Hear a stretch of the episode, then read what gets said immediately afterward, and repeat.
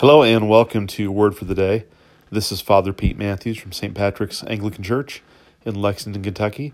And uh, on today's Word for the Day, I simply want to give you an update on the podcast. Um, I know we've been missing in action for a couple days last week and uh, have not yet posted today.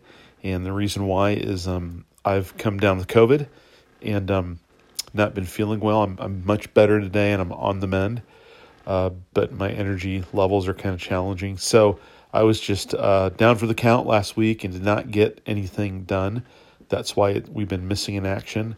And um, I'm hoping later this week to get back on track with podcasts. But if that doesn't happen, for sure, um, podcasts will start dropping uh, next Monday, February 14th. And so um, at the latest. So you can count on it by then. But hopefully by Thursday or Friday, um, I'll at least have another one or two podcasts up. So thanks for your patience. God bless.